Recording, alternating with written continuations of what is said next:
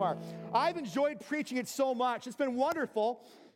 And if you would turn your Bibles today to Romans chapter 7. And as you turn this morning, I want to ask you a question. How many of you would like to have some more self control in your life? Anyone say, yeah, that would sound really good, right? Like, it would be awesome to have that, wouldn't it? There's so many things in life we say, man, if I only had this, be better. And so that's one of those areas. And so uh, a woman years back was a part of a, of a diet club, and she was trying to eat right and lose some weight and such. And she was doing pretty good. And She'd report to her club every week and always have a great report until one week she didn't. And she shows up to Diet Club and she's pretty frustrated. And so her people, or her peers were like, well, what's wrong? And she says, man, I, I, I fell off the wagon this week. I, I, did terrible. And they said, well, what happened? They said, well, my, my family wanted this cake that I make, and it's really good. We all love it. So they wanted this cake, and so I made it for them. And she said, so we, we ate about half the cake and we put it away and we agreed that we would eat the rest the next day. Now she said, but I didn't have any. So I did good. So they were like, well, that's, that's good. Good job. So she said, well, the next day I, I got up and the cake looked so good, right? I didn't have it the day before. So I thought, well, you know what? A, a little bit isn't going to hurt anything. And so she said, I took a little slice, just about a half a slice, and I ate it. She said, oh, it was so good. And so I thought, well, you know what? Again, I didn't have any cake. I can cheat in my diet a little bit. So she said, I'm going to finish the slice off and I'm going to eat another slice. And so she ate another small slice. Well, one thing led to another, and the cake was all gone within a few moments. She's like, I don't know what happened. She's like, it was gone. And, and so she's like, I, I, I messed up. And her, her peers like, oh, it's okay. Well, this happens and, and such. And then one person said, hey, she said, how about your, your family? What, what did they think? And she said, oh, they didn't know because I made another cake and ate half of that one too. And so, yeah, that's, that's a tough thing, right? Yes, that's, it's self control, isn't it? Wouldn't it be nice, right? Wouldn't it be nice? It's, it's as simple as saying no to another piece of cake, right? As simple as turning off Netflix and for another hour. It's simple uh, as doing those. Sometimes it's far more difficult, right? It could be uh, saying no to, uh, to things that, that take away from our sexual purity. It could be uh, saying no and keeping our sobriety or whatever it might be. It could be spending time with God in His, in, in his presence daily. It comes down to self control. And you know, a lot of believers are walking around this world saying, if I only had more self control, my life with Jesus would be better right? And so many people live under this kind of feeling and they keep coming back to this reality that I'm just not that self controlled. See, that's why Romans 7 is such a wonderful gift. Again, if you've been with us, you know we've been talking about the, the theme here has been a rules based approach to godliness will fail every time. A rules based approach to godliness will fail every time. We, we talked last week or two weeks ago about, about Romans chapter 7, verse 8. This shows us how when we are basing our godliness on rules, what happens is that the enemy comes in and the enemy sets up a base camp at the base of God's good law and twists it and makes it something it never was intended to be. And it begins to bring death where God meant to bring life, right? That's how this works. And it's as old as Genesis chapter 3, when, when, when, when, when God told Adam and Eve to not eat of the tree, and they and enemy said, Well, did God really say if you ate that you would die? I mean, God didn't really mean that. So then all of a sudden, in that moment, uh, Adam and Eve say, Well, I wonder what it tastes like. I mean, I don't know for sure, but I'm assuming they did. What it tastes like. I wonder how it would be if I actually did do this thing. See, that's how this works, doesn't it? And, and again, the enemy takes what God meant for good, twists it, and turns it, and turns it into something else that never should have been. That's kind of review to this point. So a lot of us might say, well, what am I supposed to do? How do you live a godly life then? If I don't have rules, whatever, what am I supposed to do? Well, we've been working through this idea as well. Because, Pastor, if you haven't noticed, I know what I'm supposed to do, but what I'm supposed to do and what I do do are two very different things. Let's read today, let's dive in. Uh, Romans 7, verse 15. It says, For I do not understand my own actions. For I do not do what I want, but I do the very thing that I hate. Now, this passage is probably pretty familiar to lots of us, and, and possibly you've been comforted by this passage at some point in your life as well. And the truth today is this is potentially, if you have been, you've been comforted in an absolutely wrong way. You're like, whoa, did he just say that? Yes, I did. Now, listen to what, what this walks through. This, this, this last half of Romans 7 is seen in two different ways in theological circles. The first way, and people see this, is this is Paul being real about his struggle with sin. That's probably the most common way people see this. They say, well, Paul, uh, Paul was, was wrote half the New Testament, but Paul struggled with sin. And they, they've seen this as being a very comforting passage. That's the first way. The second way is this is Paul talking about what life would be like, and he's using a literary uh, term for inserting himself as first person into the situation to show us what it would be like for someone who is taking on a rules based approach to godliness. Now, I will tell you today that I am firmly in group number two. And the reason why I'm that way today, I'm going to walk through and explain this this morning, but there is just no way this can be Paul saying, I have struggled like this and I cannot make it. I have no victory. It can't be that way.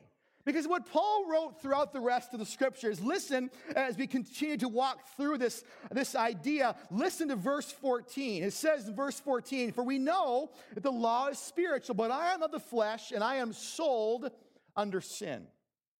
Now, as a Christian, are you really sold under sin? See, that's the big question we have to ask ourselves. 1 Corinthians chapter 16 or 6, verse 19 says, You are not your own, you are bought with a price.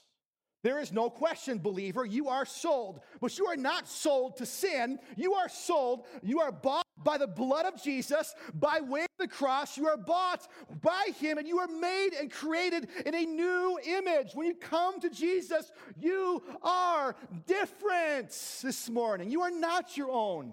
You're bought with a price. You are sold. You are bought, sold, and paid for, but it is not sold to sin. You see, Paul in chapter 6 and 7 leads up to this point to show us how this is not how it works in the life of a believer.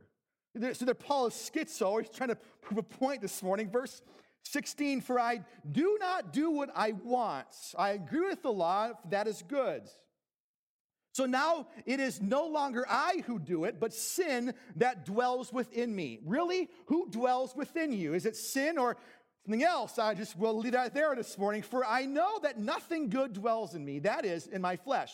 For I have the desire to do what's right, but not the ability to carry it out. Well, that's true this morning. But can this same guy that wrote Philippians 4:13, where he says, I can do all things through Christ who gives me strength, right? Well, except for sin. I can't do that one. I, I can't have victory over sin. I can do anything else except do what God has promised me that I can do throughout scriptures. You see, church, this morning, this is a passage that many of us have cozied up to. We've cozied up in the wrong light. Listen to what verse 21 says, where Paul establishes a principle. He says in verse 21 So I find to be a law that when I want to do what's right, evil lies close at hand. Now, all of us have experienced this, right? Like, we've all wanted to do something good, and then when you want to, the worst thing is right there. This is not just for Christians, it's not just for believers, this is for every person who walks this planet. Because every person who walks this planet can, could know Jesus Christ, right? This is a spiritual principle. That when I want to do the right thing and I want, I get up and say, I'm going to eat right today, and I drive down 25, I see a sign on Dairy Queen that says half off blizzards today only. And I say, That's right. Come on now, enemy. No, that's how it works, doesn't it? This is a spiritual principle. You see, this morning, many people have taken refuge what Paul writes here in Romans 7 says, See, if Paul can't do it, how can I do it? If Paul can't beat sin, then how could I beat sin? If Paul can't do this, it's not possible. We've put this on like a warm, comfy blanket this morning. We've said, once a sinner, always a sinner. And my only hope is that someday when I get to heaven, then and only then will I be free from sin. Well, is that what God has really called us to do? You see, sin still dominates people like that. So, are we to accept that's how it should be? Listen today, church. Some of us have left the door open to sin in our lives. We've left the door open to the enemy ransacking our lives and bringing death where God meant there to be life because we have, we have let the door open and said, well, see, if Paul can't do it, then no one can do it. But the truth this morning is this is that God has bought and paid for your victory on the cross once and for all. You no longer have to live under the power, under the addiction, under the power of sin. You don't live under that anymore. Jesus paid the price. Come on, someone this morning. That's pretty good stuff today. See, we've left that door open and we've comforted ourselves and said, oh, someday I'll have this. No. See, verse 24 says, Wretched man that I am, who will deliver me from this body of death? And many people stop there, right? Many people just stop there. If you do, wow, tough life. See, many have. They're mopey faced and they're joyless. They are spiritual weaklings. They profess a faith, but they don't have the power of faith that backs it up. They are living two lives. They are one thing in public and they are one thing in private. They are one thing to people say, I love Jesus, he's good, but in private, they're one totally different thing. There's no power, there's no sense of victory. And frankly, they're not the kind of people that anyone wants to be around. And they have used this passage as their warm, comfy blanket. I will tell you today, church, the Holy Spirit is pulling that blanket off of your back and saying, it's time to come out and to be different this morning. See, Romans 7 is not comfort to the life of a struggling believer. It's Paul painting a picture of what life is like for someone who is trying to live for Christ under a rules based Christianity. It does not work. There's two things Paul's showing us here about that here. And the first one is that we cannot depend on our own will to do what's right, period. You might think, some people think, well, someday I can. If I get good, if I do the right thing, if I put myself in the right spot, someday I'll be strong enough to resist sin. The truth is, is no, you will never be strong enough to on your own do what's right. It's just not possible. If it seems to be working, like you're like, actually, I'm pretty good, Pastor. I'm pretty good. I don't smoke, I don't chew, I don't run around with girls that do, right? Like I'm pretty awesome. So if you think that way, I will promise you this is that you are falling victim to a few other sins like pride and arrogance and bitterness and comparison, and then you'll fall, right? See, that's not how it works. It never has been. But yet the enemy has taken a truth from God's word and twisted it and made us to believe a lie. See, we cannot depend on the power of our will. Under the power of the will only, verse 14 teaches you will be, you will be enslaved to sin. Under the power of the will only, you will be, you will not understand spiritual truth. Under the power of the will only, and verse 17, you, you need a spiritual power greater than the power of sin. Can't do it, you can't do it by yourself. Number two, you can love God's law, but the law of sin will still defeat you. You can love God's law, and many people do. Verse 22 here says, For I delight in the law of God in my inner being. See, that's why this is so comforting because we get it. We're like, Yeah, I want to do what's right, but I just can't. See, that's the that's the, the, the tricky thing here. You can love God's law. You can want to do what God tells you to. You can say, God, I just want to do what's right. God, why can't I ever do but do the right thing? You can say that and yet find yourself still under the power of sin. You see, you see, you have to see sin is not just what you do, it's literally a force of evil. It permeates things. It goes places it's not invited. It shows up and it drives us downward. It inflames passions, right? Inflames passion for, for ice cream. And, you know, no, that's, that's, that's the joke there. But it, it brings to death things that once had life. It works against what's good and it twists it and makes it something that it's just not. And how do I know? Well, there's a lot of believers who profess Jesus but yet live this victorious, this victorious less life. That's, that's not the call God's placed on us, church. And you don't have to travel far to find it. Just look inside of yourself, right? Unless you're a believer, right? What does the Bible teach us about Christians? When you come to Christ, you are not your own, you are both a price.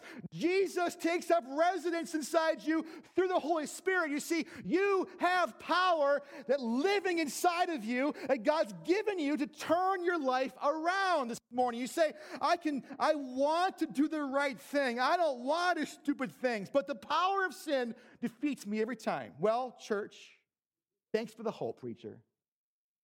I came to church for some hope today. Well, I'm not getting it. You mean I, I, this is impossible? I'm saying, yes, it is. But the truth, the good news, is actually better than you thought it would be this morning.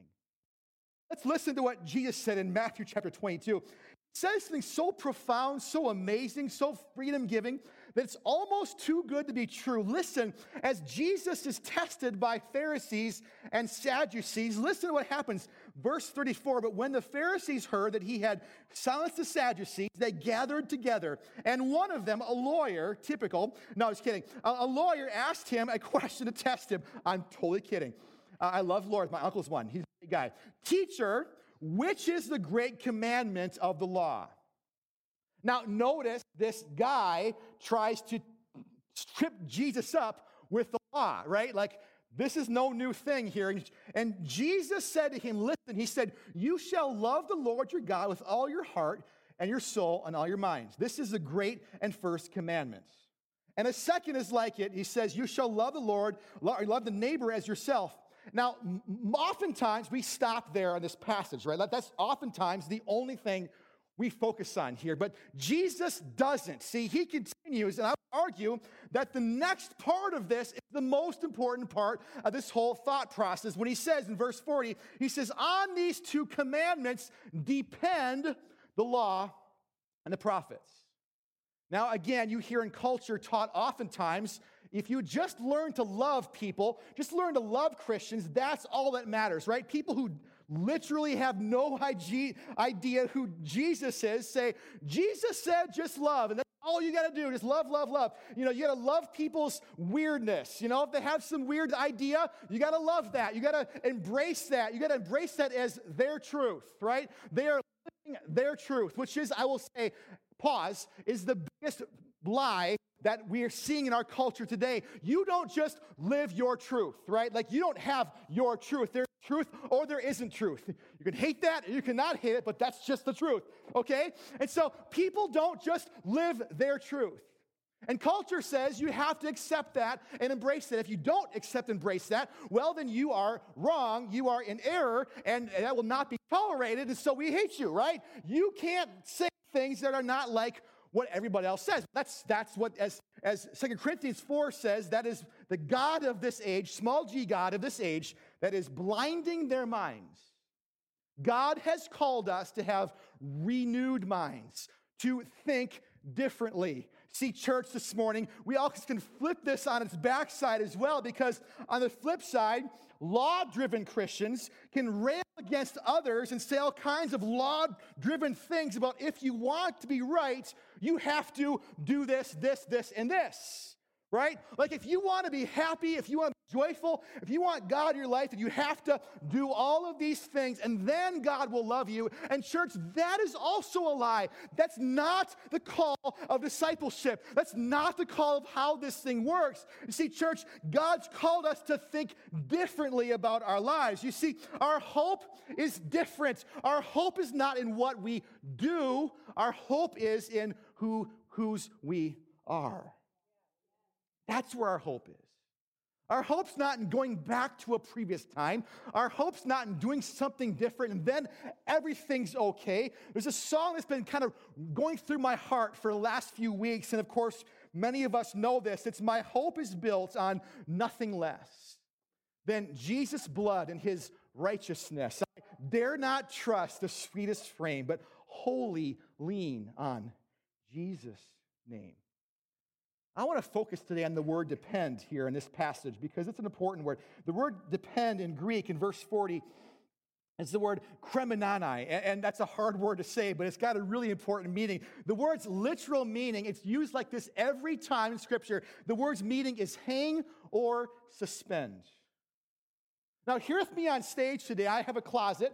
Uh, well, imagine it is, because I couldn't get the whole closet up here, but let's just picture this as being a closet today. And, and how many of you have ever tried to hang clothes in a closet that had a faulty uh, uh, um, closet rod? You've done, done it before? Yeah, some of us maybe have or, or not had, but I have before. Actually, uh, when my wife and I were first moving into our house in Kalamazoo, it was an older house. Uh, it was not well taken care of for a long time. And so I rem- we had two bed, two closets in our bedroom, uh, a, a, big one and a small one. Which one did I get? You'll figure it out. But uh, so we're putting our clothes away, and I get all my clothes in this closet rod and close the door. And about two o'clock in the morning, we hear this big crash. And it's like woke us both. We're like, what happened? And so we open the door, and all my clothes are on the ground. See, I had I had put my clothes on a faulty closet rod. And see, I didn't know it was faulty. I didn't know it was bad. It looked like it was just fine. It looked like it was, con- it was connected, but I put them on that. You see, Jesus is teaching us that lesson here in this passage. You see, I want to preface this today with this. Many have hung our godliness on a faulty hook of rules based Christianity. And when it falls, as it will, when it falls, we felt the sting of defeat and never actually tasted the victory God promises to his children. How do I know? Well, I have the word. Roman, uh, Galatians chapter 5, verse 16 says, But I say, walk in the Spirit, and you'll not gratify the desires of the flesh. Can I have victory? Yes. How do I know? It's right there. Walk in the Spirit, and you will not.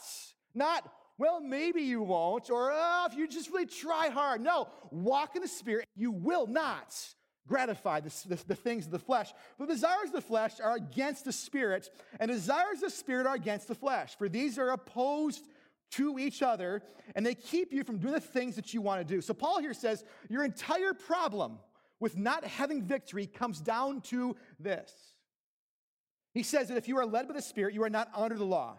For the works of the flesh are evident sexual immorality, impurity, sensuality, idolatry, sorcery, enmity, strife, jealousy, fits of anger, rivalries, dissensions, visions, envy, drunkenness, orgies, and things like these. I warn you, that you before, that these that those who do these things will not inherit the kingdom of God. As the band comes forward this morning, began to lead us in worship today.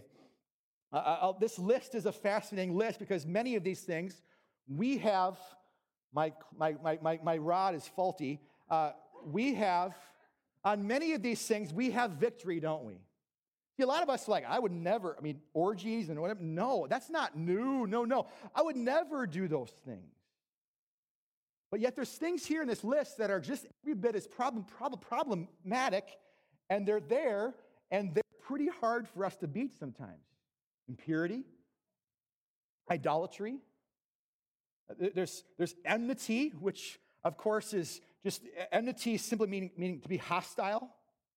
I know a few church committees, not our church, but other churches, uh, could learn that one. Uh, how, do you, how do you master envy alone? How do you master it when your neighbor has a brand new truck and you have an old jalopy? How do you master it? The, the feeling you get when you say, I, I know I'm supposed to do here. I, I know I'm not supposed to be jealous, but look at that thing, it's beautiful. And how look at my truck. How do you master that by yourself? You see, the problem is, is that every time that comes, that's a potential for sin. You see, God's called you to turn and be different. So this passage here tells us that these things are the birthplace of sin. How do you master them? Well, it, it, it shows us here as we continue. It says, but the fruit of the Spirit is love, joy, peace, patience, kindness, goodness, faithfulness, gentleness, self control. Against such things, there is no law. Man, if I had if I had peace in my life, when I go through a storm, I wouldn't be full of storm, I would be full of peace. God, I wish I had peace in my life.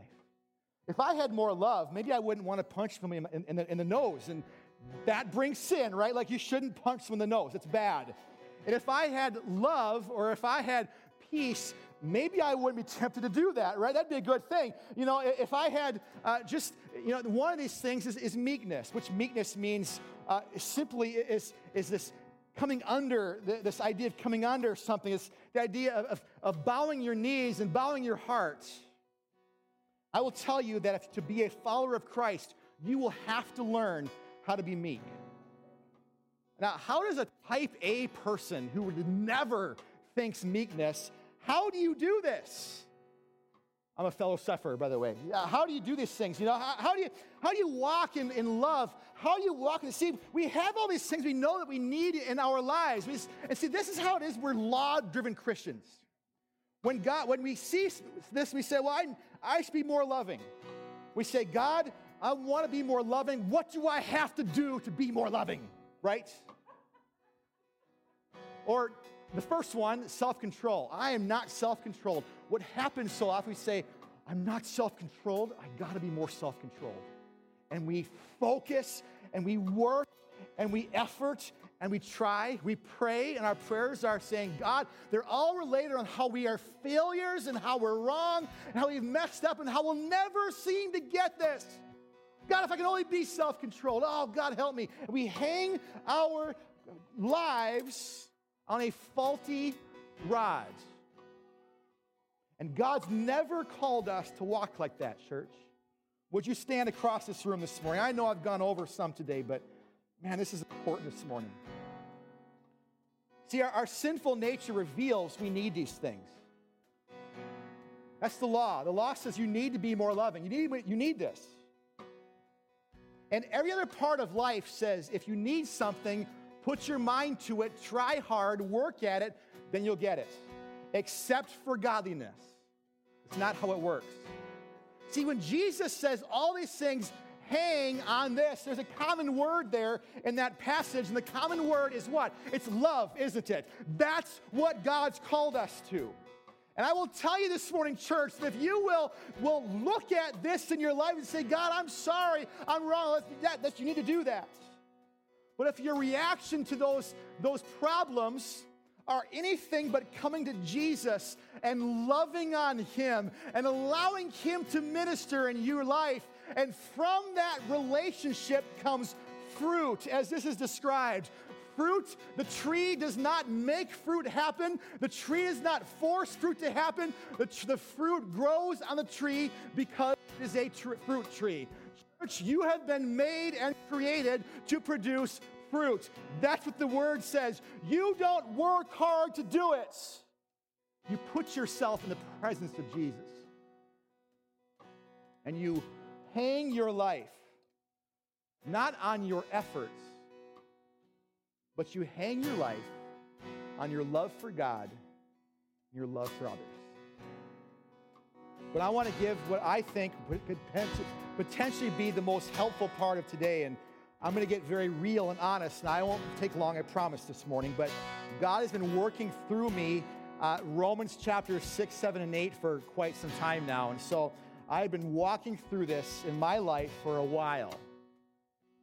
And I'll tell you what used to happen is that when I came up against sin, I would get so caught up in that sin that I got so caught up in not doing it that I continued to do it.